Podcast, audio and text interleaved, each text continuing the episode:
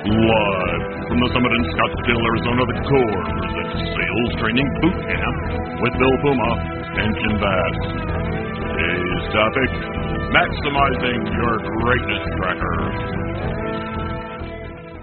It's a little hot in here, or it just me? All right.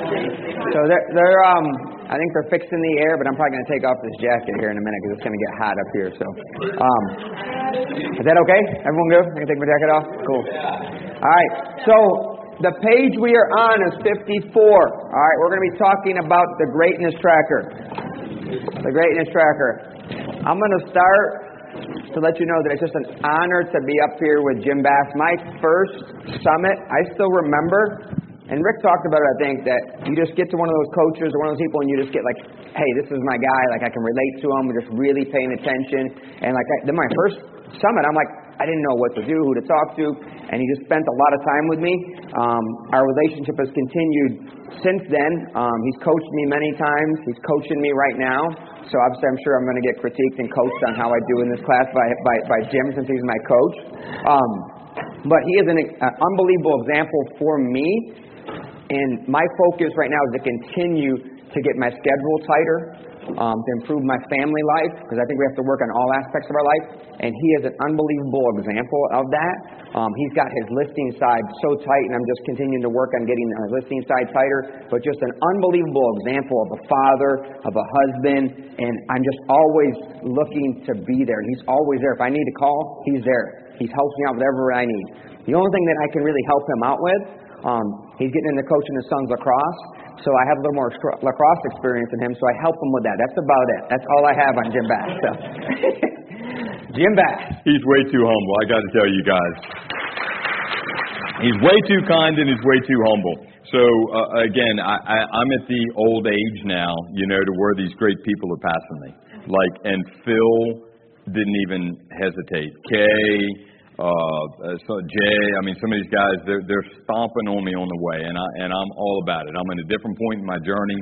Um, I'm, as Phil said, I'm trying to be super balanced right now. I'm super blessed to have fallen in love with lacrosse, um, and I'm using lacrosse to help my guys get to the cross. Right. So I've got a big movement with FCA and uh, Young Life and you know, if you guys are able to lean into your communities, there's there's a lot of help needed out there. There's a lot of uh, confusion. There's a lot of anger. There's a lot of frustration out there. There's a lot of horrible messages out there.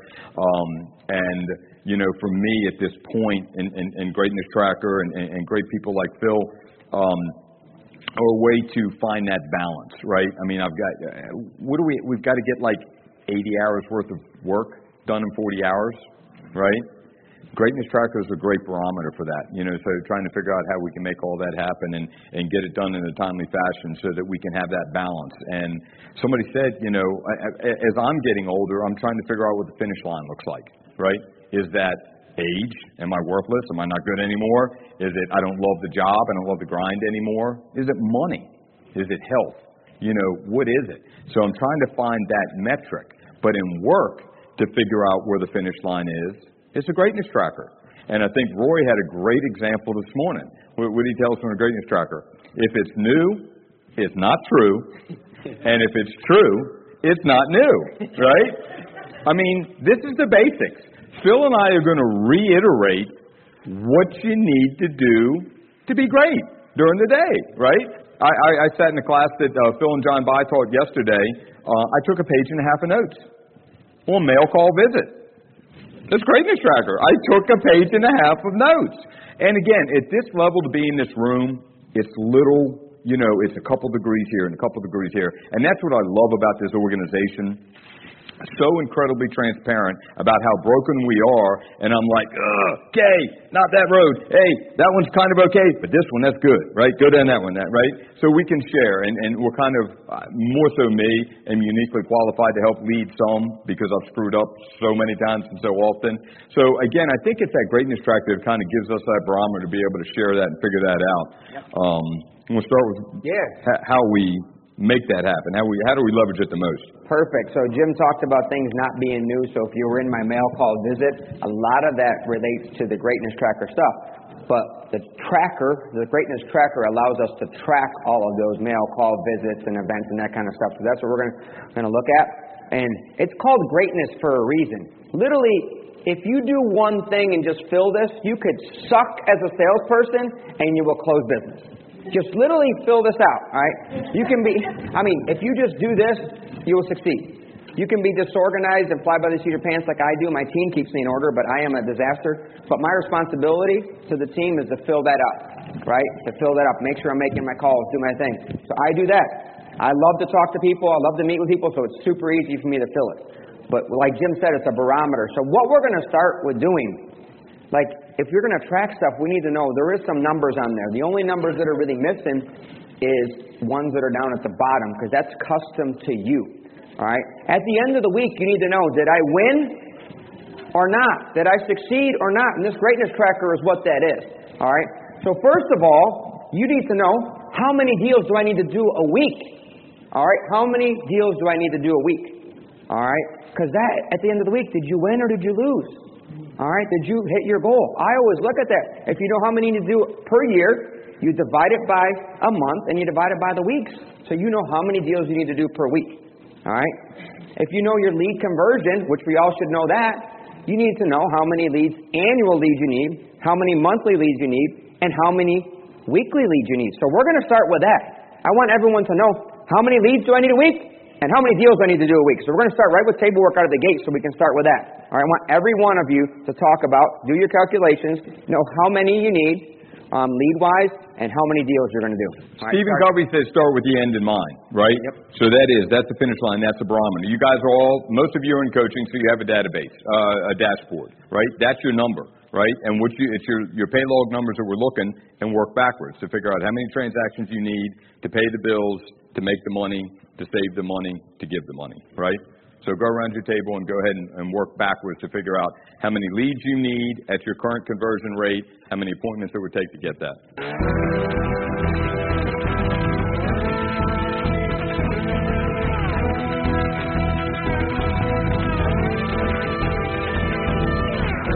All right, we're going to come back. Come back. come back. I know we're salespeople and all like to talk, especially when you want to tell everyone your big number that you're going to be doing. so, your pay log number, like how many units for your volume, those units, that's what you should, that's, that number should be how many deals you're doing, right? Your pay log. So for me, I have to do 300 deals per year. So 300 deals per year divides out to 25 deals per month, which comes out to be practically five or so per week, five to six per week. Simple math, right? I know my lead conversion, right? So I know my lead conversion is at 25%. So I need 1,200 leads a year. That's 100 leads a month, 25 leads a week. So I know I need 25 leads per week to be able to close that five to six deals. Know, so I need a deal a day, practically, if you look at the numbers. But I know that. So if I don't get a deal today, I know I need to get two tomorrow. If I don't get two tomorrow, then I need three the next day. Right? For me, it's simple. All right? It's a simple math and numbers. You know, at the end of the day, did I win? Did I achieve my goal? Did I get my one deal? So you need to know that. All right, so I'm going to pick on some people to see what their numbers are. Let's go, Randy. What do you got? Um, go month to a week. Cool. How many leads is that per, per week? That's why we've been chugging along 24 to 30 Okay. Cool. Chris, you have that calculated on your first time attendee? um, my goal is 75 deals for the year, um, which would mean I need 300 leads if I'm using a 25% conversion. So I'm not sure my conversion rate because so much of my business is referrals. Mm-hmm. So I went with a very conservative 25%. Cool. And you'll know your conversion rate. You're going to know it to a T, right? We'll know it to the T. And I do it at the end of every year. Find out how many leads I got, how many we closed. I'll know my conversion rate. And then if I want to do some more business, I got to get this many more leads. It's, it's simple. If you have the data, you can track the data, you can make changes. Zach, what do your numbers look like? So I'm doing 50 deals this year, and I'm converting at about 35%. So I really only need three, four leads to hit my numbers, but that's not where we want to be. Okay. I was gonna say, what else are you gonna do all the day? All the all right. Get more leads and with that conversion rate, you can blow up. Sweet. And then that's what it is. Sometimes you look at these numbers like, really, that's all I need? This is easy. I can just blow my business up. Jay, what do you need? Or Jamie. Jamie, raise your hand. Jay and Jamie, you guys, what? They're tracking separately. With the team, they're at thirty-six percent conversion rate, and mine was fifty-seven. Mm-hmm. I get three hundred leads, I can do two hundred deals. Sweet. But if I calculate their floppy ad into my warm leads, then I don't convert at fifty-seven. Yep. Perfect. So you can break those up and then kind of have, I have a merged one. So I still, I keep, I, on my greatness tracker, I have both mine and my team's leads, so I kind of merge it. And literally, if I get more warm leads, um, just like Zach was talking about, I'm going to really blow up even more because the conversion's going to be even better. Jay, what are your numbers? Real, real quick, before you go on to Jay, Jamie, I think that's important. I, I think as business owners, we need to know both, right? We, we're super converters. Like this guy is super charming. I'm sure he out converts warm leads two to one for me. So it's, as team leaders, we're converting at, at a much higher number. Um, but we need to know as a company because we're, P&L driven companies, it's always a barometer on uh, profit and loss, right? So we're, we're driven by the data, we're driven by the numbers. So we need to know what resources we're spending and are we getting a return on that investment. So that's company dollar and then your individual production. So I think you're right on. And I believe Phil's model and Jamie's model actually, and, and Kay, personal production team brokerages for the future of the market, right? None of the independent cats, none of the 1099 people. So I think it's very important to have personal production. And until we're just stand alone that way, our conversion and then team company dollar, so we can see what that looks like. I have a question. Yep. So when you're doing conversion numbers, I've even done it this way, just kind of what you were saying is actually to check out what my conversion is on the, on warm, like net, and then non-net, see what you're looking at spending and what you spend on those non-net leads versus your net leads. To see if you're trying to grow your business, what makes that? Because obviously your conversion rate's gonna be higher typically on the net, but where, if you're actually spending money on the non-nets, where's your, what's your highest conversion rate and where that money's going? So you want, you want to repeat that, like quick Yeah, repeat? and, but what was the Met? So imagine your warm people, like the people that you know, like your. Oh, people that you've actually M E E T. Okay. Meet We're- we're- met. Okay. we were confused. 28 years, that's kind of new stuff. All right, it's cutting edge. You know, I spend money, I, I have a team, so I spend money on, you know, some type of resources, and I want to see what's my best return on investment. Yes. Actually, you break it down. Yes. So there's one thing that I am spending money on, that the, the lead was, the conversion rate was higher. Yep. And, but the, it- what really turned out was the, um, the dollar, the amount of the sale was higher. Yeah. Yeah, so that, that does skew a little bit. So two, ra- two ratios we're looking for. So the question was, um, how do we quantify or differentiate between basically different sources of business? And you'll hear us talk a lot about warm leads, warm business, to the point that I don't know if I'm supposed to say it yet, but we're upgrading the lead tracker come the first of the year, right? That we need some delineation on CCRs because that's a big barometer because that has the highest conversion rate of anything else, right? So to to the to the to the question, um, you have to. It depends how much um, breakdown you want to do because we're looking at conversion ratio and closing ratio, right? Conversion ratio, depending upon how much data driven you want to get, is did the lead raise their hand and did you convert them? Did they agree to come meet with you? Did they agree to see property? Did they show, I mean, uh, sign a listing agreement or buy a broker agreement, right? So on my team, when a new lead, when a new cold lead comes in, not Met, I think you called them. Um, it was a new cold lead that that comes in. Uh, it's been warmed up to the point that the, the, the prospect is interested with, within purchasing in 90 days. My buyer agent gets two weeks, 14 days to convert them for an appointment. If they are unable to convert them to an appointment where the client will not come in and meet, sign a listing agreement, meet our lender, uh, you know, do a buyer broker consultation, um, then we throw them into the pond, and then anybody can fish for them. So uh, conversion is they'll come meet with us and then close. Did we get paid? Like, who really cares about? I mean, it's, it's, it's, we love watching this, especially as coaches. Uh, Kay's seen this for years as well. The lead tracker will be dominated by ice cold ca- cold leads. not Mets, right? Cold leads, yet you look at a pay log, it's always people who know us, like us, and trust us, right? Personal friends, referral partners, past clients, um, realtors. So that's the, the good data. And then the one other delineation in data is going to be listing side versus buy side. So we dominate on the list side. We, we're, our, our goal is 20 units a month, but I'm looking for 12 on the listing side. So I'm looking for four listing appointments every week. It's another metric we track. I'm looking for four listing appointments every week. Not that I suck and I only converted 75, but that's 16 leads, 16 listing leads for the month. 75 will go ahead and list. Um, and and the, the, the all 100 will eventually list probably, um, but you got to stick with it. And that's the beauty of lead tracker and conversion and greatness tracker knowing these numbers because this will flow down into our lead tracker. We had four listing settlements last month that were over four years.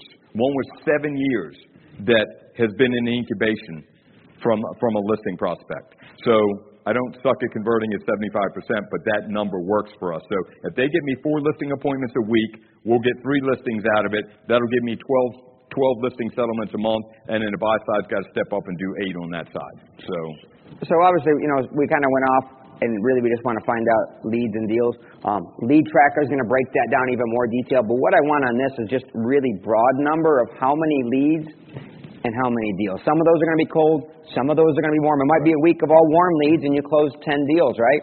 Um, or it might be a deal a week of all cold leads. But really, this is just your barometer. Um, on a weekly basis, on a monthly basis, we will break down the lead tracker. Um, so that's again another form that we will do it.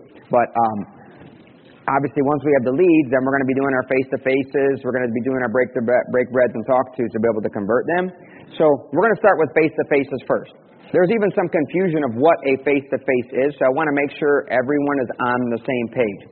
So that is a listing appointment. A listing appointment face-to-face is a face-to-face. A buyer consultation, if you're meeting with a buyer, if you're showing buyer property, that is a face-to-face. All right, you're face-to-face. It is um, times that you're just meeting with a previous client, you know, meeting with a business partner, a future business partner, a builder. Anytime you're face to face with someone that you can either ask for business, right, um, for their business or for some referral business. So it is face to face meeting with someone. Before your question, real quick, B, anything else I missed on face to faces? No. Obviously, we're going to talk about like how we set it up, what we do, but No. what counts as a face to face? yeah, no, I think you're clear on the definition of that. Why, why do you why do you like face to faces? I I mean, my main goal right away is to get in front of somebody. I think I can convert at quadruple the amount if I can get face to face. So our buyers, and I know a lot of people, don't, listings, what? We get face to face right away, right? Buyers, do we get face to face right away? Raise your hand if you do not get face to face right away. All right? Most of us, all right? That has changed our conversion. We get face to face right away. We do a buyer consultation, just like we do a listing presentation. Why wouldn't you do a buyer presentation? All right? We have a PowerPoint for sellers, we have a PowerPoint for buyers. We do the same exact thing. Why are we treating them any different? Right? Then you're talking to them for a few months and you know nothing's going to come on the market, right? So literally they'll just go to another realtor who think you're not working for them. Get face to face so they understand the market. You can tell them how bad the market is, right? What they're going to need to do to get a property, how long they might need to wait, right? How much over they're going to have to pay, what their deposit's going to look like. Because then you have that consultation, they might not be ready to buy. They might not want to pay overprice. So why are we going to waste time on making our phone calls to this person if it's, it's almost like working with someone who's not qualified? They need to get with a lender right now. If they're not willing to do that, why are we wasting time calling them, right? So make sure we have that buyer consultation just like we do on a listing consultation right away. B, do you have a question? Yeah, so I have a showing assistant, Correct? and when, so I don't take buyers out at all. Correct? She takes all the buyers out, um, she takes all of the internet leads out. hmm Does that count as a safety? No. Does not. Not, no. And I, and I know that, just for the record. Okay. so here's the difference in um, in your conversion. So the question was, I'm repeating the question because this class is going to be recorded. So if you hear us repeat it, that's the reason why we're doing it. The question is, can you count your showing assistant or buyer's assistant's appointments when they get face to face? The answer is no. The one thing I would change, I do not show every buyer. I show every once in a while. but I I will I go to probably 85 to 90 percent of the listing appointments. I mean, do I have someone that just supports? Again, I'm out of town right now. They're doing listing appointments, right? Buyer consultations, I do about 60 of percent of those, 60 to 70 percent. Which ones do you think have the better conversion? When I'm sitting down with them, or when there's someone else that's down with them? Right, when I sit down with them, it's going to be the same with you. You're the best salesperson on the team. Literally, the buyer consultation takes me five to ten minutes. Five to ten minutes. They come to the office, and I go over it. If they're coming from out of town, raise your hand if you have a lot of people moving to your area, right? A lot of people moving all over this country. I do it over Zoom.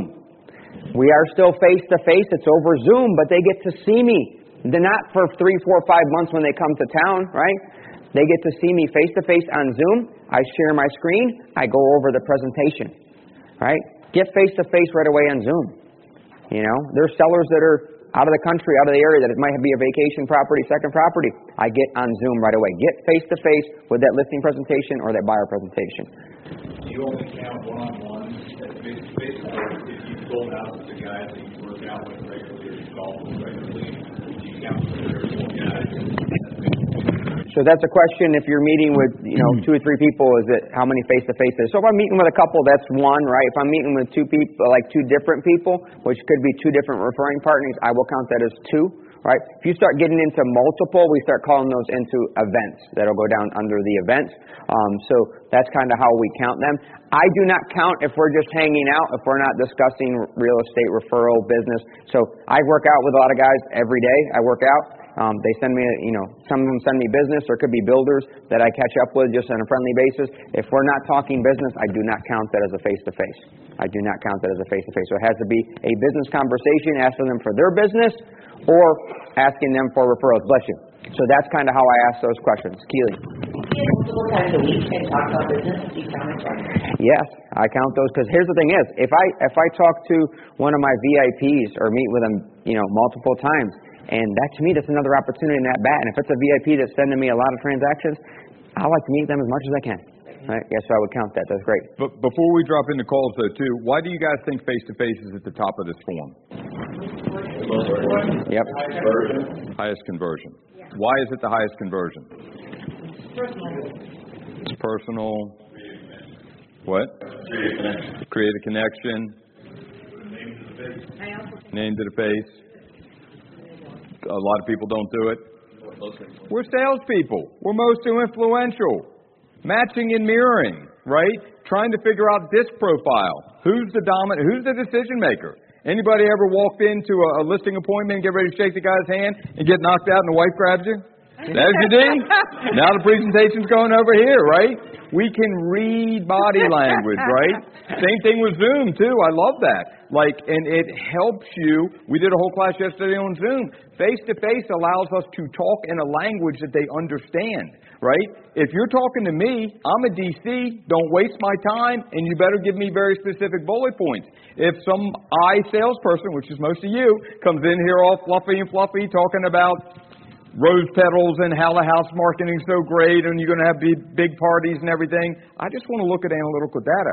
We're not going to connect. So our close ratio is so much better when we're face to face. We can see the body language. We can determine whether they're a, a dominant personality or more stable and compliant or a party person, you know, um, and helps us. So it's our highest conversion. I, I agree 100%. I know I was at a disc class, um, and really, if you can read those clients, and I think you can read them more in person than you can sometimes over the phone. You can do some over the phone, but I just, I just think just being influential, being able to convert. We got a couple questions at Alex, and then we had Ken. Alex. Yes, personal share property, is that That, that, that is correct. If I personally show property, if I'm showing you property, I'm trying to convert you, that counts. And you know what? I'm going to ask for a referral too. So I'm going to show, right, ask you for your business, and ask for a referral, right? So, Ken. Uh, you can call me Ken, but it's Dan. Uh, ben, I'm sorry, I, I can't, I can't, I can't see that far. So, hey, Ken, how does Yesterday, Rick was saying how nobody's going to come to his office without getting food. They're going to get fed. Correct. I was just curious if if I have a new buyer consult or something, somebody comes in and, and we're talking real estate and I feed them, does that now become a break? so, so the question was, you meet with a buyer and you feed that buyer, is it breaking bread? So, to me, if I am meeting with someone and we have food, it's breaking bread. If there's food It's breaking bread. So it's going to go to that breaking bread conversation. Because again, are we going to break bread with everyone? No, I mean not everyone. We would be really big and fat. So, so, so it looks like you're going to have more break breads than you are. So then, then we'll, we'll have to work on fitness and all that kind of stuff too. Add that to your greatness tracker. So, um, yes, if you're having food, to me, that is a break bread. You, uh, yeah, you want to define break bread. So break bread is breaking bread, literally having food, having a drink, grabbing a cup of coffee. Th- those are usually our three break bread categories. You can have up to three per per event uh, before it becomes an event. So to me, never eat alone, and always loyalty uplift. Like, hey Rob, I, look, I, I'm I'm I'm bringing a guy who's going to be relocating the area. This guy Phil Puma, he's like a freak of nature. He's just the most charming guy ever, but he's super dialed into athletics. I think he's a great guy. You could benefit from meeting. So I'm going to bring him to lunch tomorrow. Who do you think I could benefit from meeting? Right? I want to make sure I'm, I'm loyalty uplifting my VIP or somebody like that because that's our Monday calls, right? We're not there yet, but our Monday calls are simply closing for appointments to get face to face because then our close ratio goes so high. So when we're breaking bread, I want them to bring others. Like tables are for four, right? That's three extra people. Super efficient. You could kill break breads twice in one week with two two two meals. Yeah. Yeah, so I mean, one thing with um, face to faces that I'm going to talk about, and I think Jim is unbelievable at this, and he really holds me accountable to this, being my coach. Before the week starts, your schedule should be set with your face to faces. It shouldn't be like, who am I going to meet today? Do I need to call some people to meet today? like, it, am I right? like, you know, to, you know, you know, it's just having that schedule and having it set. Your your appointments, your face to faces, and your break breads should already be aligned, right? Your calls are super easy. We have theme days. They're going to print the list. So, have your face to faces scheduled for the week. Have your break the breads scheduled for the week. We have questions? So I know you work with a lot of that when you're on Friday, popping in, say they're really busy. Mhm. Okay, here's my stuff, it's like a two second. I'm just curious if you count that, or being engaged and having a full conversation, say that. So the question was, if you just stop in really quick and someone's busy, whether it's a VIP or you know a business person or builder, um, really quick. If it's just like really quick, I do not count that. I want to have like at least a few conversations. And, and if, if it's like, hey Phil, I don't have any deals for you now, but I will call you as soon as I have something, I'm going to count that, right? Because they know why I'm coming in. I had a face to face. I got face to face with them. I'm, gonna- I'm going to count that as a face to face. So it just all depends. If it's like, hey, I'm, you know, they're sitting down with a client and it's kind of like just a, hey, wave to them, I'm not going to count that. So, yes. Is it cool to kind of stay metrics as well? So you're talking about the metrics and the amount of people you're meeting and talking to? It's literally to blow them out of the water. Do them, that's a minimum. That metric, you're right, it is a metric, it's a minimum, but the more you do, and Rick talks about this all the time, the reason why he does more business than anyone else, he talks with more people and meets with more people, right? Again, the more people you talk to, the more people you meet with, you're just going to do more business. Obviously, your conversion, if your salesmanship is better, but like I said before, if you fill this and you suck as a salesperson, you will close a lot of business. And when you join us, yes, we will hold you to those minimum standards. What do you mean Otherwise, if? What do you mean if? It's when he joins. What- uh, when yes, he joins. when you join, that'll be your minimum standards we'll hold you to. Otherwise, you'll become BFFs with Ms. Rita Casey in the back because you'll be paying fines to the charities that she likes to contribute to. So, yes, those are the minimums. Why is Break Bread second up there on the face to faces? Why is that so high in the rankings? Seems like it should be higher. Okay. Hardest to schedule. Maybe it's more for like future business when you when you sit down. working relationships. There's something weird that happens when you break bread. They relax. Mm-hmm. I don't know if you, they overshare. Like some of you have heard this, but it's the weirdest thing I ever had. So I finally got the biggest break bread I've ever had. And I'm a small bedroom community about an hour northwest of DC. 255,000 people, one hospital, one newspaper. And so I'm at, at breakfast, or lunch actually, and it was the president of the hospital, it was the president of the bank, and it was um, two law partners. And we're eating, and I'm like freaking out. Like, where's this topic's going to go? Like, they're highly educated. I'm not. Like, we're, we're I'm like super intimidated. And they start talking about rotating clothes in their closet. I'm like, what the? Yeah, me too. Yeah. Oh, put the blue ones over here. And I'm like, what? I mean, literally, they just began oversharing, and then it eased into whitewater rafting and not shaving and taking care of their bodies for a week. And these are like, these are the trustee, these are the platinum level trustee members in town, fifty thousand dollar donors, and there's just, it's kind of weird. So break bread is really a way. Why, why do we break bread here at the summits?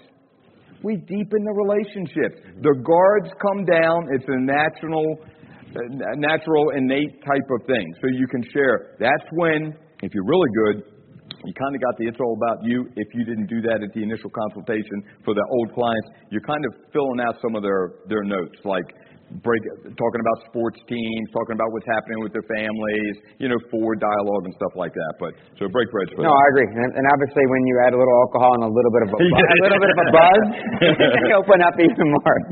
Um, Kevin, you had a question. Um, kind of going back to how you said have your appointments already planned like a week out. Like, uh, do you have any tactics that we can use where like, we look at our calendar for the next week, like towards the end of the current week, Yep. and it's not filled? Like, any tactics on what we can do to try to get those? Set? Yep. So the questions are tactics around um, looking at your schedule and filling it in advance. So I time block my schedules and we fill those gaps. Like so, all my calls, and we're going to go to the theme day calls. As you're making the calls for this week, you're scheduling the next week. So you shouldn't be behind the eight ball calling and scheduling for this week. So you're calling and scheduling for the week, two weeks in advance. And your team, as you grow a team, your team has to be part of it. Like my team is back there now filling my week. I'm not going to get there Monday and be like, what the hell am I doing this week? It's going to be pretty much full. And they're, and if not, they're going, I'm going to know what spots are available and I'm going to make some phone calls to fill those spaces. That's how I work it. Jim is even 110 times better than me. So how do you feel? Well, and again, if you guys were in the delegation class, we talked about that daily team meeting, right? It's the metrics. Yep. Like I, I, I need four point, I need four listing appointments for me this week, right? I need to know how many unconverted leads we've got. I need to know how many um, buyer signed listing agreements we have for the month. So if I'm behind, like Phil said, I mean, I don't like working overtime. Like I, I, I, got to get it done and be super compressed. So we have to know those numbers, right? But different things we're talking about too. So um, it, different mailers that we've done about do you know how much equity your home is hiding? Like people are really freaking out with 20, 25 percent. I mean, good lord, yeah, uh, Chris had almost 50 percent appreciation on his house over over a year or two. So having these conversations with people, just doing a a, a a drop by and, and and talking about valuation, and we'll we'll circle back around and send them uh, market opinions of their house so they have that. Again, four or five of my listings last month were from people that we had incubated for four to seven years that were just so it's just deepening those relationships helping people understand those values. Because then when you're there providing a thing of value reaffirming your professionalism hey was this helpful? Oh my gosh yeah we didn't really know. I can't believe their numbers are gone. No great. Who are the next two people that you know that i should be having this conversation with? They may not be ready to sell yet but if they had this information it might be helpful and then shut up. Right? We all like to talk through the close. Ask a very wide open question and then wait because the next one who talks loses or wins, right? right? So real quick too before we um, finish up on this section, uh, and Phil uh, again, uh, great opportunity with him too. Um, youth youth coaching, right? I got that list. I got every parent's name. I got every. I got Johnny running around, Johnny and Sally running around, Jim Bass Group all over the back of them, Fellowship of Christian Athletes, Power Camp, like big corporate sponsors. There's great opportunities for us to win-win, right? To uh, be influencers in the community, to to really help move the needle in, in, in young people's lives. Um, and then win-win, right? I'll, I'll sponsor. I'll throw some dollars at you anyhow and help it out. Um, but to get all the contact information. So these meetings, as, as, as uh, Phil said, don't have to be all straight listings, all bios, referral partners. You can check in. Like some of the VIP calls I have, and I know we're not there yet, but um, I'll, I'll be doing getting the guys to come break bread. It's it's my my buddies, my my guys I coach with. And I'm like, dude, like, I'm making my VIP calls. Uh, you know, you're top of my list. I just want to reach out. I'm like, dude, we mean VIP? Like, that's crazy. That's weird. You know, I'm like, I'm serious. like, my, my guy's a Homeland Security guy. I'm like, what you do, if, if, if it weren't for what you did for us in the community, I wouldn't be able to do what I do. I know we talk smack. I'm legit. You're a very important person in my life. And like I, I can roll down and give him some honor and gratitude. And I genuinely feel this way. Um, Oh, but we have one more. One, okay, good. Yeah. And then, you move, and then you move on. One question, and we'll move on.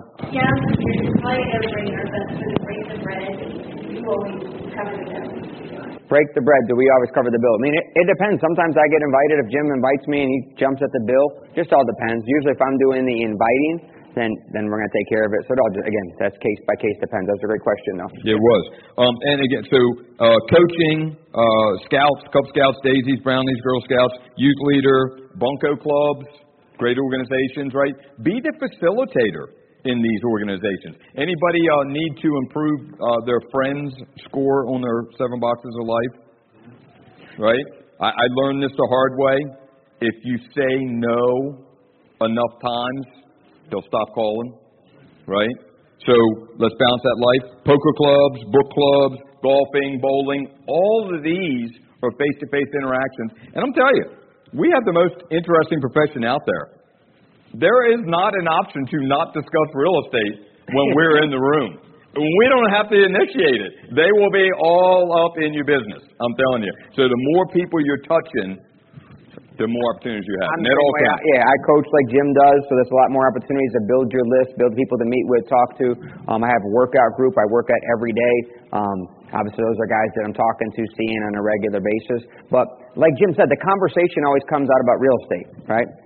And right now, what does the general public think about us? right? Right? We're, you guys are crushing it. It must be awesome. You know what my response is? No, it kind of sucks. I'm like, I don't have an, I got a ton of buyers. I feel bad that I can't find them houses. So what I need from you, I go right into it. It's so easy. Is I need more houses to sell so I can put these first time home buyers, these previous clients, these people that have been looking for a house for a year into a house. So can you do me a favor? If you hear of any neighbors, any friends, any business people, can you please just let me know if they have a house to sell? I don't say, do I, I need a listing, right? Do they have a house to sell so I can find this buyer? But then what am I going to try and do? Get the listing. So tell them, I mean, so many of us like, oh yeah, it's, it's good, right? How many of you respond the way I just did, right? Who responds that way? You don't. Have an opportunity to ask for a referral, right? Then you can write it on your sheet too. So, so it gives you an opportunity. You ask for business. So turn it around. Always end and ask for business, right? I made the mistake back there when the market was great. And I was like, oh yeah, great, it's awesome, it's great. There was someone that I talked to on a regular basis went to go list with someone else. He just, you know why he did? Because it was one of his wife's friends who just started in the business and he thought I was too busy. Because I was like, oh yeah, I'm like running crazy. It's like, you know, it's so busy. He thought I was too busy. Right? He sent me referrals, but he didn't bring me his personal business because I never asked for it. And the way I responded to those conversations when he asked me about the business. So take that in consideration of how you respond when someone asks you about the market. All right? And that goes to face to faces, break bread, and we're going to move on to phone calls. I'm going to have Jim start with our Monday. So our call theme day is going to be on the next page. You It's going to be on page um, 55, which is going to be VIPs. Yes. You want to push them in table work real quick before we Yeah, jump into you're that? right. Go ahead. Yeah. So um, let's uh, let's just take a quick 90 seconds or so, decompress on some of that, find out what you could or should be doing a little bit better um, for breaking breads or face-to-face appointments, right? With some uh, tactic, a target, an audience, a category, just something you can do. Again, this is the highest and best conversion part of the whole greatness tracker, right? You want to spend some energy on this part, right? 90 seconds. I'll give you a hint. If you're not doing a meeting with buyers, meet with buyers right away.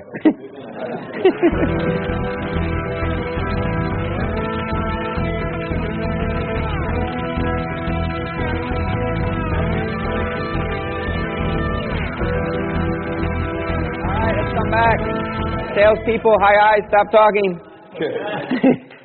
come back. Um, so we're not going to share, but obviously just write those things down um, and get them done. Add them. Don't just write them down, right? Have an accountability partner. Tell your coach if you're being coached, I got this from this class. I need to implement it. Hold me accountable. Push me to do it. So have some accountability. Get those things done. We're going to go right into um, calls. Um, theme day calls. What we're going to do, we're going to start with Jim with VIPs.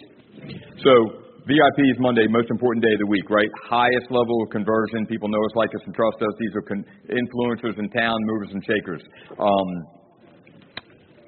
every Monday, you'll get a video from your coach reminding you that you need to connect with at least 15.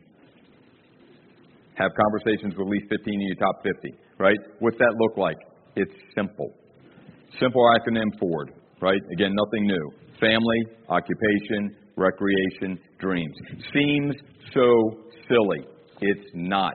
We all live in such a hustle and bustle world. Every, I guarantee you, I know, I know more about my VIPs than a lot of their siblings. Like when I'm talking about family, hey, how's it going? Um, I know some, somebody got redirected because of COVID. They, they're going to be able to attend that wedding or not. Like, and I'm jotting down the notes, right? How's it going to work? I know you guys were going back in September, and now you push back the end of the year. You know, COVID's an easy conversation for everybody. What are you doing for fun? You know, getting in, uh, we're heading into snowboard season. You guys got any trips? Are you going to be able to go? You know, or not? And then here's the big one. Rick dropped this nugget on us, and he shared it a little bit on the stage today. The dream book. Mm-hmm. You guys should have a freaking dream book on every, especially every one of your VIPs. And what's that look like? Hey, Clay, look, we've been running. I know you've been in the house 10 years. I know you're happy. End of the cul-de-sac. We have lots of parties there. It's a good time, right? Is this your, is this the final? Is this the dream house? I know it's good. I know it's cool.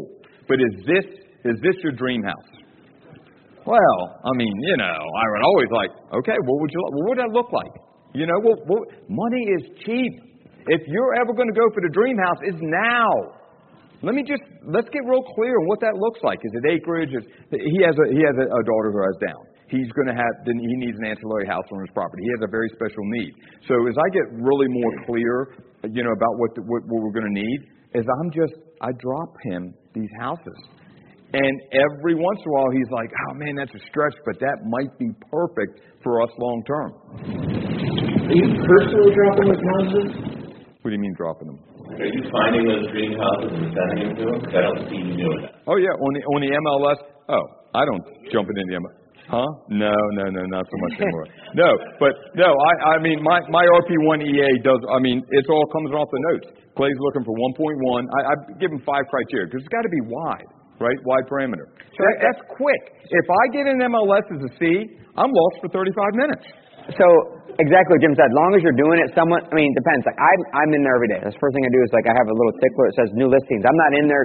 All it does is pull up the new listings, right, in our in our area, and I just look at them. I'm like, who can this fit? Right, my te- my sales team, they're all doing it too. I'm doing it, they're doing it. And if I see a really cool house, I'll say, hey, in our team meeting, because I do it beforehand, that's part of what I do before the team meeting. I saw this really cool house. Anyone we know can fit in this house. You guys have anyone on their dream book, right? That's how I, I mean, Rick talked about. That's how I found him. I found him as waterfront property, right? He told me that. I'm still looking for a farm. He wants a big farm, some acreage. So those are two things he had on, on his list. I literally showed him two lots and sold one for four million dollars, right? I mean, just have them on the list. Your VIPs are going to be guys that make the most amount of money, right? And I just literally would call them. Sometimes like, no, some people will be like, no. I said, well, how about for fun? Let's just go look at it for fun. I want to go look at the property anyways. You want to join me with it? Let's just go look at it for fun. I mean, it's a really cool house. I'd love to see it. I mean, it had this really cool pool, it's infinity pool. The dock was like, I've never even seen this dock this nice. Let's go check it out. You mind checking it out with me? We'll go to coffee after, whatever it is.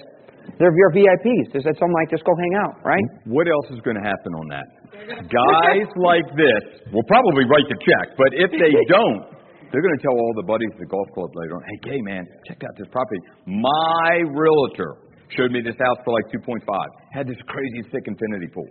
They will become our sales force. It's not really right for me because we need an auxiliary house, but I don't know. You and Kirsten, I think it's going to be just right, you know? Your realtor now specializes in $2.5 million houses, right?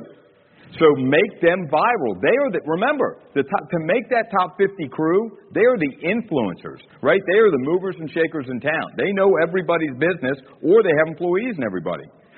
Lisa? How do you start your VIP list, or how do you develop and add to it? So that's a great question. That's what I was going to talk about too. Like you have to have your list, right? You have to have your list, and your list has to be prepared for you um, and on your desk, right? And again, when we call through it, it needs to be top to bottom. Don't pick your favorite cool one that you, it's easy to talk to. So top to bottom on your list, and your team has to have it prepared for you. How do you get your list together? You know, Jim had some um, comments he mentioned. You know, his lacrosse coaches that are on, on coaching with him, right? Um, to me, I look at it as it's somebody that knows you, likes you, that's really influential, that will be that outgoing person that refers you. It doesn't, I mean, it can be a business person, it could be an attorney, um, it could be financial planner, it could be a builder, it could just be someone that is the life of the party and you know they're going to tell everyone about you. It doesn't, it doesn't, to me, it doesn't need to be that person that's going to be at a party and sit in the corner by themselves unless someone comes and talks to them, right? Now, I think there need to be a lot of high I's just out there, just always referring you out. The people that like you will use you, but they're not going to refer you out. I think the VIP list needs to be there. Um, I think your team needs to be on the VIP list because they, to me, they're looking to get CCRs. They need to get their database, you know. So I think it needs to be there. Your family. My mom is one of my biggest referring partners, right? Um, she has a really thick Italian accent, but some people can't even understand her. But she gets me a lot of referrals. She gets me a ton of referrals. She will track anyone down in the grocery store that she hears talking about real estate. So you're VIP. I mean, seriously. I mean, now I got she used to be like, oh yeah, I gave them your card. I'm like, no, no, I need their name and number. So now she has a piece of paper and gets my name, their name and number. So I get their names and numbers now. So it's great. But you have to have people on your VIP list that are going to be out there and be almost salespeople for you, right? There's a lot of my workout buddies that are just these social guys that are just out there. Some of them, you know, are, you know, business professionals. Some of them are not. It just depends on where they're at right? Of where to me, those that's your VIP list, right? Anything that I missed on a VIP list? No, you have in I. I think uh, uh, building off of what Phil said, they do not have to be someone we've done business with, Mm-mm. right? They are the Most movers and shakers. For me, um, the Chamber of Commerce, local Chamber of Commerce, like most of those events, people have to go there because their boss says so. That part's not good, but the trustee level memberships, right? There's platinum, there's gold, there's silver. I'm like rust, right? It's like it's like copper. It's like, but it's only a thousand bucks. The, the the hospital president has to pay fifty thousand dollars. I pay one thousand dollars, and I break bread once a month with the trustee level members of the Chamber of Commerce, right? Our goal is to be the guy, the gal. Hey, I got a gal. She does all the real estate over here. I got a guy, right? You want to be that person. So those to me are the high targets that they really have the ability to move. At the end of every call day, if you go down to the theme day calls too, I'm going to skip and then we're going to go next. Make sure that's a yes, yes or no, right? It, need, it needs to be a yes or no. Did I make my calls or not? I love that we just added that to the greatness tracker, right? Obviously, if you're if you're new and this is all you've seen, but previous people like that wasn't on there. I think that's been a game changer because we go and like you'd have calls like, did you make your theme day calls? We didn't know. This allows us to track it. I think that's a game changer, right? So I'm going to go next status update call. So uh, on Tuesday, we will call every listing that we have currently listed, right? That status update calls. Any seller or buyer under contract. So those are status update calls. People that are, you've already signed the listing agreement, you know, have a buyer agency agreement with that's under contract, um, and then a seller that's under contract. So listings and buyers and sellers under contract. So you call through that whole list. So for me, and I talked about this in the last class that I taught, I have my team call on Monday. They usually take care of all the issues and problems. I call on Tuesday. Right? It's an easy opportunity for me just to ask for business too, because usually it's going to be, no, your team is awesome. When I ask them how the team is doing, uh, taking care of them, it's an opportunity for me just to ask for business. It's usually a wow situation, but again, your list has to be together with you. If you have a data or CRM, whatever it is, that list has to be ready for you. Because if we go in there, like Jim said, when he gets an MLS, he's going to be a squirrel and get in and mess things up, or go get, you know, look at some other deal. Just have that list printed for you, um, or just if you're in the CRM, just focus on the CRM. What I always tell all my people that are on my coaching call is this: like their theme days, they will easily get distracted and not finish their calls. I call my list from top to bottom. If I'm making status update calls and someone calls me back and I'm in the office, the team will not buzz that through. They know I need to get through my list, and then I will call them back. You need to treat your theme day calls as this. When you're in a listing, does your team distract you at all? No, they know you're in there. If you're on a coaching call, if you're on a coaching call, okay, if you're on a coaching call, does your team ever distract you? No. Treat your theme day calls as if it was a listing appointment or a coaching call. Or a we don't settlement. treat our calls like that. Or a settlement. Yeah, a closing, right? A closing, settlement. So just have your team treat your calls that way, right? And you need to treat them that way too. Because even if your phone's ringing at a settlement or close, you're not going to pick it up, right? You're at a listing appointment, you're not going to pick it up, and you better not pick your phone call up when you're on a, a coaching call, all right? all right? You better not do that. B. Okay, do you have favorite times during the day that you like to call on the different days? So that's a great question. I like all my calls literally right after my morning meeting. My morning meeting is 9, 9.30. I have a little bit of um, break time to make sure everything's in order from 9.30 to 10. Just that anything I have to do is kind of like my little bit of break. From 10 to 12 is my, I love that as a call time. Because I think we wait later in the day, it's just easier to procrastinate. Just get it out of the way first. Get out of the way first and then work. You know, if we move it, I'm allow, I allow it to move once and never twice. If there is something that has to be done between 10 and 12, it can move to later day. They cannot move it again. They cannot move it again. They can move it into one other slot. It cannot be moved again. It can be moved only once, and that's that. If you take nothing away from this class, It's a non-negotiable to not touch base with your client every Tuesday with an update. To get it done in a manageable manner is, is the tip that Phil just, he gave it to me years ago where the RP1 flushes out all the problem, so we just call as the hero, right? That's it. I love that. That is by far and away, that was such a game changer for me. Because sometimes some of these clients get long-winded, they get sideways. oh gosh, I don't need. The team flushes it out, and then they can also flush out there's a problem. Do we need a price correction? Give me a CMA. I'm going to talk to them about a number correction. Are we stuck on something, right? Um, and database is really important. You're making these calls. So we're giving our call sheets back with the family, occupation, recreation, dreams, updates. But on our face-to-face appointments, we always flush out what's the ultimate scenario for the client. Now, Rita and, and Kathy Courtney and I did that way back when in the early 90s, and I still use it today. The ultimate scenario for every client, and then it's there's a capital M in our database for motivation. It helps me get people unstuck when we're making those client status updates. So by far and away the best. So if I get that right, uh, you have your RP1 make the Tuesday status update calls. So they make them on Monday. So I on Monday. So when you do it Tuesday. Tuesday. So you know, most people coming out of the weekend, whether it was a listing and they're wondering how showings went, and offers, like whoever's responsible for that client, whatever RP1 is responsible, makes those calls on Monday. I will make them on Tuesday. So they time block. They shut their door. They make their phone calls. Yep. So they call them on Monday and take care of everything because it could be negotiating a repair, like they had to write up an agreement, took care of something, right? They're wondering, you know, how the home inspection results came. Did the buyer's appraisal come in okay? That question is taken care of on Monday, and then I'm just, and I'm answering just no questions, and I to take care of anything. They've already done that. So yeah, they make them on Monday, and then I make them on Tuesday. Phil also talked about guarding and protecting your green time, right? Think about this. This is 250 to 500 to 700 dollars an hour. Or in our last close, we broke it down to like 11 dollars a minute, right? You don't need the distractions. There's literally a note on the door do not enter, right? They slide the call list under. I there's a time she would do the lock on the other side, or I couldn't get out till the call list came back out, right? There is no interruptions.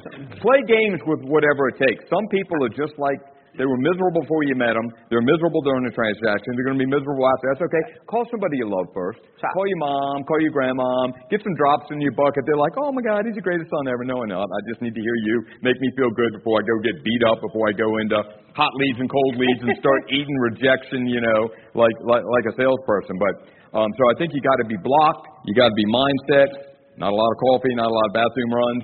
Um, you got to use dialer software. Like I was laughing in the other room. Like how many of you actually use a phone to call people? Like like pick it up like this and like D D D D oh oh that's the wrong number. Oh D D D You might as well go the old road. I mean that's what like freaks me out from an efficiency standpoint. My RP1 uploads my call list into my dialer software. I hit she remote controls my computer. I don't even come out. She remote controls my computer. I hit start. I can handle that. I hit start and start talking. Right? Mustache starts flying. I write down notes and I gave it to her at the end of the call. Right? Very efficient. Lisa. Tuesday, like, first of all, I want to know, if your person giving the call update on Monday, Mm-hmm. how many of your people pick up your call on Tuesday? Yep. Great question. And what do you say? Is it literally like you, how's the team taking care of you? Is there anyone else that needs to buy? Yep. So um, that's a great question. So the team takes care of usually every problem, any issue.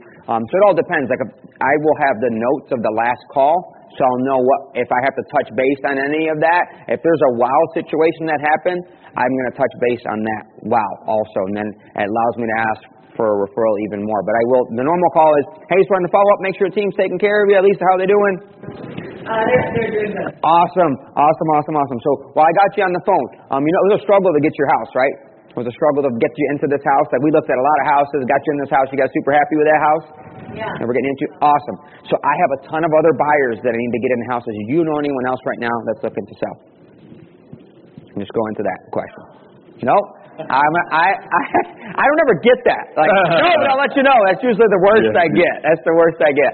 So um, and obviously I said just I mean, I, my initial buyer and seller consultation, I will tell them then I'm going to ask them for referrals, right? One thing I do, and I took this from Jay Fletch, he literally at the listing appointment says, hey, I am not that realtor that needs to chase that next listing. I'm going to focus just on on your transaction only because my business was referral based. So you were referred in. I'm going to continue to ask you for referrals throughout my status update calls. So that's just the expectation, right? Same thing with the buyers. We just have that expectation call up front that we're going to ask you for referrals. I do the we need your help form initially out of the gate. So I ask for referrals at the initial consultation and I already set the stage and I'm going to ask for them throughout the process. So can I can I build from that because this has been a game changer for me as we've taken a, a really hard look at, at CCRs. Um, at, at our face-to-face meetings, if, if I'm meeting with you, you're going to sign something, right? Whether it's a listing, whether it's a buyer broker agreement, whether it's a referral partner agreement, we're going we're going to sign something. But to to way back when with Rita and Kate, uh, Kathy, um, I did the ultimate scenario. What's most most important to you, Mr. and Mrs. Seller? It's December, or it's November 12th, 2022, and we're looking back and we survived this crazy pandemic and we got the house sold and it was the ultimate it was the ultimate experience what does that look like to you? What do you want to see happen? What do you want to see not happen? Right? Why, why, why? You know, go in a little bit deeper. I get that information. I go through the paperwork. I go through the CMA. I go through the it's all about you, right? We figure out what's most important to them. Um, so, Mr. and Mrs. Seller, if I not only meet but exceed your expectations of, and I weave back in what's most important to them, like they, I want to get the household quickly. Joe's transferring to another state, and I'm not going to be a trailing spouse. Great. So if I help you get to home quickly, and you're not a trailing spouse, the whole family gets to move together, can I count on you to refer at least one great client just as great as you? I've done everything I've said there. I'm, I'm listening. I'm giving honor. I'm giving, yeah, yeah, yeah. It's great, great, great. Good. So look, I want you to introduce, I want to bring in my transaction manager. Kim is uh, my 21 year real estate partner. She's been with me. She's much better in dotting the I's and crossing T's with me. She's going to come in and help you finish up the rest of the paperwork. But a lot of times while I'm out working with the buyer to sell your house, um, you're going to call in and, and Kim will take that call. Would it be okay if Kim follows up with that referral for you? Sure. I mean, they're nodding. Now, the last one is I bring Kim in. If it's in the conference room, she comes in in person. If it's Zoom, I bring her in the screen. She's already teed up. She knows and I'll, I'll remind Kim, hey, the client, this is most important to them. If we do this, they're going to refer. Would that be okay? And they said they would love to take that, that call from you. So now I have a triangle of trust. So now we've empowered the RP1s on the Monday call or helping us on the Tuesday calls, or when I do the Tuesday status update calls, I have a triangle of trust. So they're expecting, like Phil said, he never gets this. No. You know, do you have anybody? No. Right? If I'm helping you meet or exceed your real estate expectations, can I count on you? I'm doing my job, do yours. I have that conversation, right? We got one more question we move on next.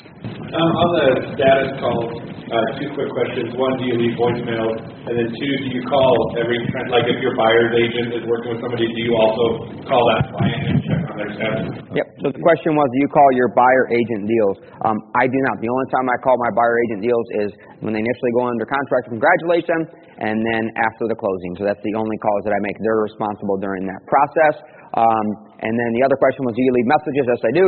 And pretty much I leave it to where they don't have to call me back unless they have a problem. Literally, I mean, I close 300 transactions so at any time. I'm calling a lot of people. Like, it's usually anywhere from that, you know, 40 to 60 people. We have a lot of new construction that are taken sometimes, so I can't talk to that many people. That literally, I'll blow that greatness tracker up. It'd be my whole week. So um, I just leave a message. Hey, just following up, making sure the team's taking great care of you. If you need anything personally from me, let me know. If not, I know you're in great hands. They're going to take great care of you. And my team does ask for CCRs like Jim had mentioned. We're going to move to hot leads. I call leads every day. To me, the hot leads is just a day to follow up with those ones that Jim talked about, that one that's a, a long-term lead that you have to just continue to follow up with, right? Continue to follow up with. I'm looking at, you know, opportunities to, to talk to, you know, people that are leads every day. Any warm lead and, and just comes in, I'm talking to them that day. I mean, my team knows, I mean, leads are gold, so if that needs to be added to the schedule and there's a distraction, I'd rather call a lead. That's one of the things that I'll be distracted. Am I logging the lead? No, I don't log any leads. My team logs the lead. Log the call, yes. If it's talking to a lead, you're call.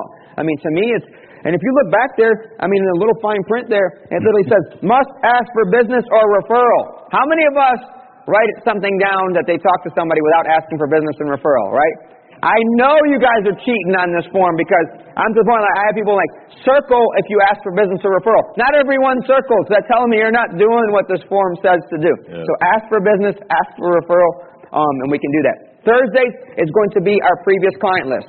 We call our A's um, on Thursday, then our B's the next day. So we're calling letter of the week. And again, call from top to bottom, have your list together. So you're going to call all of your clients two times a year because if you get through the, the alphabet once, you can go through it again.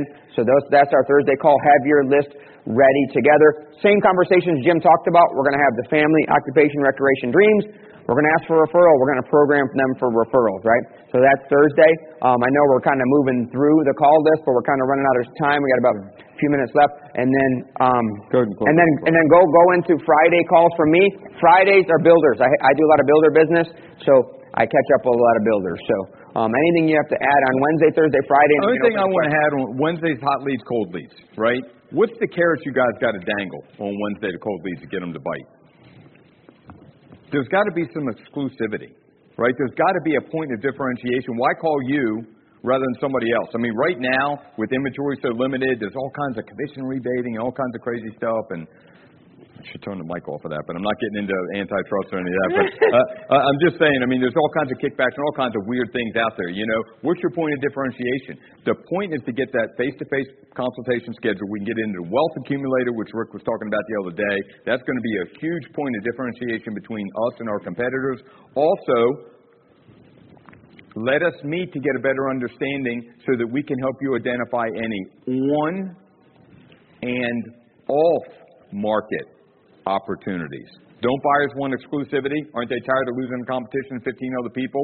You're going to dangle a carrot about off market opportunities. I'm not talking about violating MLS or anything else. We all go on listing appointments all the time. I have properties coming on. I also have a small HUD account and a little REO account that, you know, I dangle that there's shadow inventory out there, there's stuff coming. The more clear I am on what's a perfect home for you, the better opportunity I can to put you in front of it, maybe before you're competing with others. Would, you, would that be of value? Great. I'm available tomorrow at 1 or today at 3. What looks better, right? Excuse me? What do you use for seller? I'm the best. Look at my numbers. Look at my market data. Boom, boom, boom, boom, boom. If I'm the big guy, if I'm the small guy, like I have the unique benefit of competing with two of the biggest realtors in the nation. One's the number one uh, team, Keller Williams, and one was the number one agent. So if I'm against them guys, I'm like, oh, you know, how'd you like Bob? Oh, oh, we didn't meet Bob. We, oh, oh, Bob's too busy for your house. I own the brokerage and I run my team. Your house is very important to me. You'll have personalized service for me. I'm not offering any of that if I'm the big guy and dominating the marketplace. How about you, Phil? Um, same two things you touched All right. on. We got a few more questions here. Um, I got well, I think first one back here, and we'll go around. Question? Nikki? So what do you do, do you have a copy of your buyer's presentation that you can send us, or is it? So that's a great question. Copy of buyer's presentation. We have a generic one when you sign up for the core, and they pretty much put all of ours together. So it's the best buyer presentation you can ever have. It has all of us coaches we put together, so you can reach out to your concierge and get that. One common goal is as your team tries to build up, how do you make sure you call the person on there? Maybe your team making calls as well, or? Yeah, so my team's calling leads too. My my buyers agents call leads every day. So I, we use Boomtown, so kind of that's my to do task for calling my lead. So my that my to do task is set for that Wednesday. It's either printed for me or I'm in Boomtown making those phone calls. Yeah. Do you have text? No. No text. No, pick up the phone. I don't call text. You call text? You, I don't count it. Count it? No. It works. It's a great tool, Yeah. but I don't count it. But like some people do not answer their phone. I don't like Okay, call somebody else. That, I mean, that, that's great. It's great. It's great. But but it's great because you're still going to convert that. But we want you to talk to people. Yes. Is there an average percentage of like calls that leads? Like do you see, hey, how do we calculate we need X number of leads, how many calls do we? So literally just the call the call list is there. It's 13 per day talk tos. If you just follow that, there's that's the conversion. If you can fill that up, um, and there's times when if you're not doing it, um, we either as coaches you're either not making the phone calls or you're just not having the right conversations. Um, so we're going to just increase that number for you and increase and make you like. I've had one of my my students. I've made them double the greatness tracker and their business blew up. I mean, I'm like I don't know what this making more phone calls, more contacts. And that, that lead tracker will give you that, the different pillars of income will help us track where our conversion is, and you'll find the warmer leads converted at a much higher level. A lot of this too, the calls that were reactive calls, Phil and John did a great class yesterday called Mail Call Visit. That's the core foundation, right? Mail, call, visit, right? So you warm up the opportunity, you close for the appointment. Once you're in the appointment, you close for the transaction, right? Conversion ratio, close ratio. But it is the letter from the heart, the evidence of success, the newsletters, these things that bring in the call. So we're going to touch base really quick, and we'll open. We leave it some, some time in the end to any outstanding questions. We're going to talk about events, what you can count there, and some video ideas. So for events, a lot of people I think have this blank and they don't understand what counts in as event. They think they have to run the event. Do I have some like lunch and learns and stuff like that? I do. Yes, that counts in as an event. But I go to Rotary. Rotary counts as an event. I work out every day with my VIPs, my people that are really important to me, that are my referral partners that are out there for me.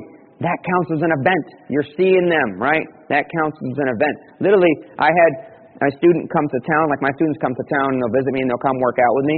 Um, they were literally running and they were kind of a little slower, um, out of a little out of shape. So they were running with a bunch of other guys. They're like, hey, you moving to town? I'm like, no, no. They're like, you know, if you move to town, you have to use Phil. Like literally, as we're running around. So they're out there. So that's a VIP. So my workout group, I mean, lacrosse games.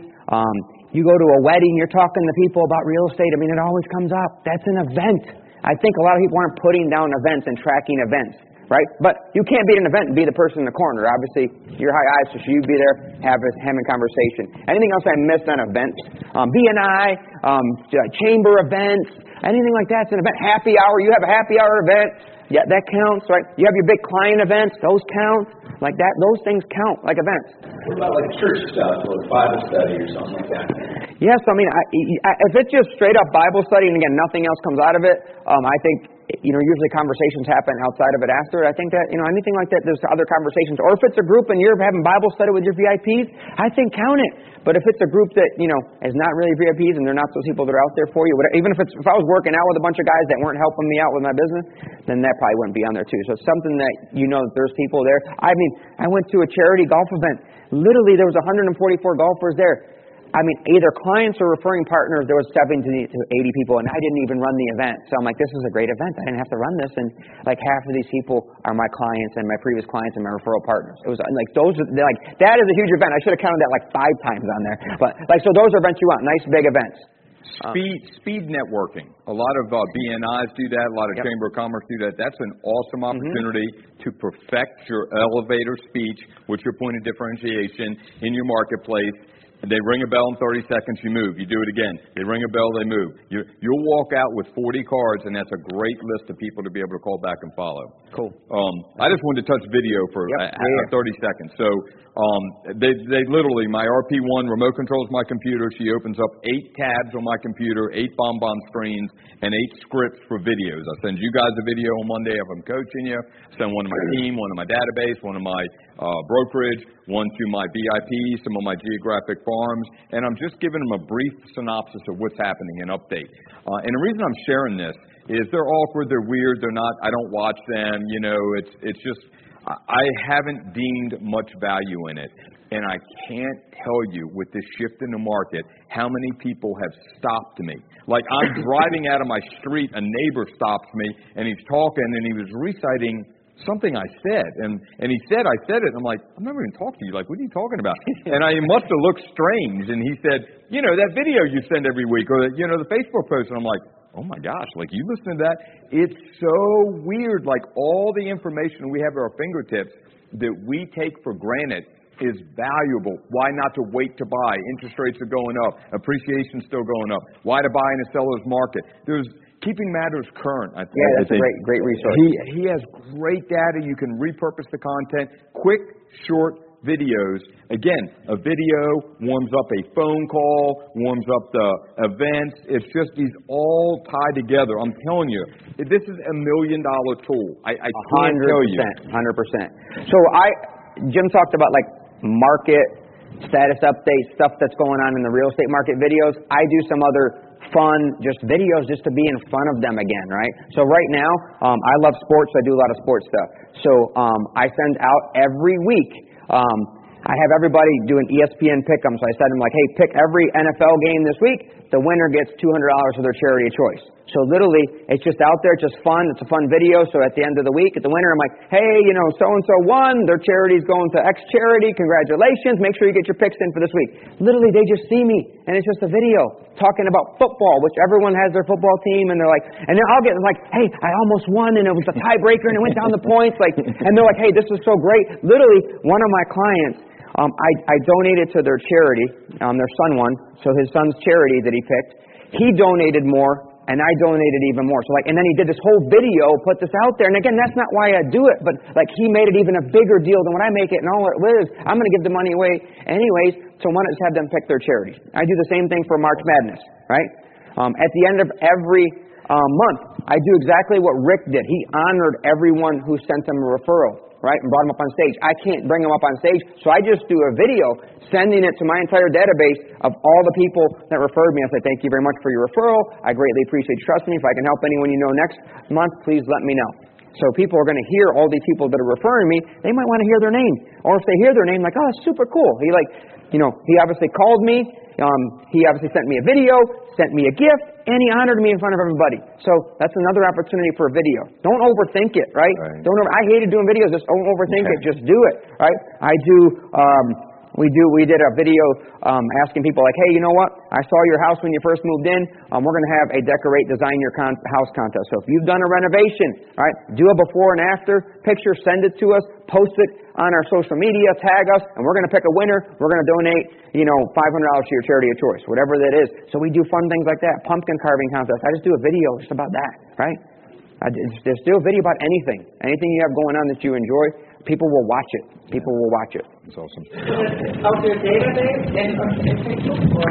So I, I I do not do Facebook. I think you do Facebook, don't you, Jim? Uh, yeah, they they repurpose the places. I'm not I, I send sure. I send it just to my database. I'm So we're pretty gonna- sure it's there. We got a couple minutes. We're just going to open up for questions. That was kind of a quick, I mean, run through. I think literally we could probably teach the greatness tracker for a day and a half. Like, but we've jammed everything in there, you know. Uh, but I want to open up for any questions. That's what we didn't cover. We want to make sure we cover it. Zach. And, and, and as we're opening up for questions, guys, we've got about five minutes left. Um, so be strategic your questions. And if you would turn over to the back of your name badge, there's a QR code there. Um, if for whatever reason Phil and I did not provide enough value for you and you do not feel we were worth a five, please stop us at the end of the door and tell us what we could do better. Um, otherwise, please rate us in this class. Self-service has been a little bit wonky. Yeah. I actually I think it needs to be better today. Rick said we had to be better in every Oh, one yeah. of our classes. I think I did six? five yesterday. I need six. Is there a six on there? Give me a six. Zach, questions. We're gonna- Yeah, real quick, you said you do a referral video that you send out saying thank you. Is that Yeah. once a month video? Yeah, once a month. Once a month, the whole database. Great question, Lisa. Regarding that same question, is, is that the only thing that you talk about in that video? Is there some other market update? So with That's it. That's it. people I want to recognize? Yep. That's it. Um, Kevin. Jim, on your calls, if you have a day where you're not in the office, how are you doing your calls, like in your car when you don't have your phone or your laptop or your computer? I, it, I I have to be grounded to do my calls. Yeah. So I mean, I will do some in the car, but I'm just nowhere near as efficient, grounded. The way I do the way I do them, I do them in the car because I'm kind of you know I, I'm just on the go. Um, I have my list there so I could literally see it, and I just tell Siri to call whoever I'm calling. So I just literally would just tell Siri like you know call whoever. Hopefully it's not calling anyone. I've done that before I'm in class and I just started calling somebody. So. Well, and that, look, L- L- Lombardi teaches right. If you're not 15 minutes early, you're late. So I'm I'm a freak about being late. So I'm always 15 minutes early. I will pull out my binder and work on my call list while I'm sitting there. So I usually do have some Ben, time now. look, I got it right without the tag. Uh, so video is 500. Is that like the goal for each week? You want to send out 500 videos? A minimum. So not 500 different videos. Fi- A video, it could be one video to 500 people. Right? It could be one video you have to have a minimum of 500 people. Not 500 videos, but a minimum of 500. and we're trying to get it to a minimum of four four categories. Yeah, so I mean, to me, my database. If I send it to my database, there you go, there it is. So I'm I'm usually over that number. Some people use you know social media and then they'll just count the views. So uh, to me, it's it's just to me, just do it. Put it. I mean, like Jim does, put it everywhere. I mean, that's one thing I'm probably gonna have. Put it on social media. If it's something that's content, we do add some stuff on social media and um, on our site that might just be a video that you know is something worth putting on there, right? It's the most efficient thing we can do. Yeah. It's 30 to 45, two minutes, It's free. You blast it out on the software. As agents, we used to pay thousands of dollars for these real estate pages of advertising. Yeah. Like it's quick, free, instant. I mean, it's literally again they can see your expression, all the wrinkles on the forehead. Like it's really good right now, right? Any other questions? All right, so we have lunch next, and then we're back in general session. Lunch and then general session. Thank you guys very much. Thank you, thank you. Been listening to the Coors Sales Training Boot Camp. For registration information about our two-day business building summits, call 1-800-660-6670 or find us on the web at www.lacourtraining.com.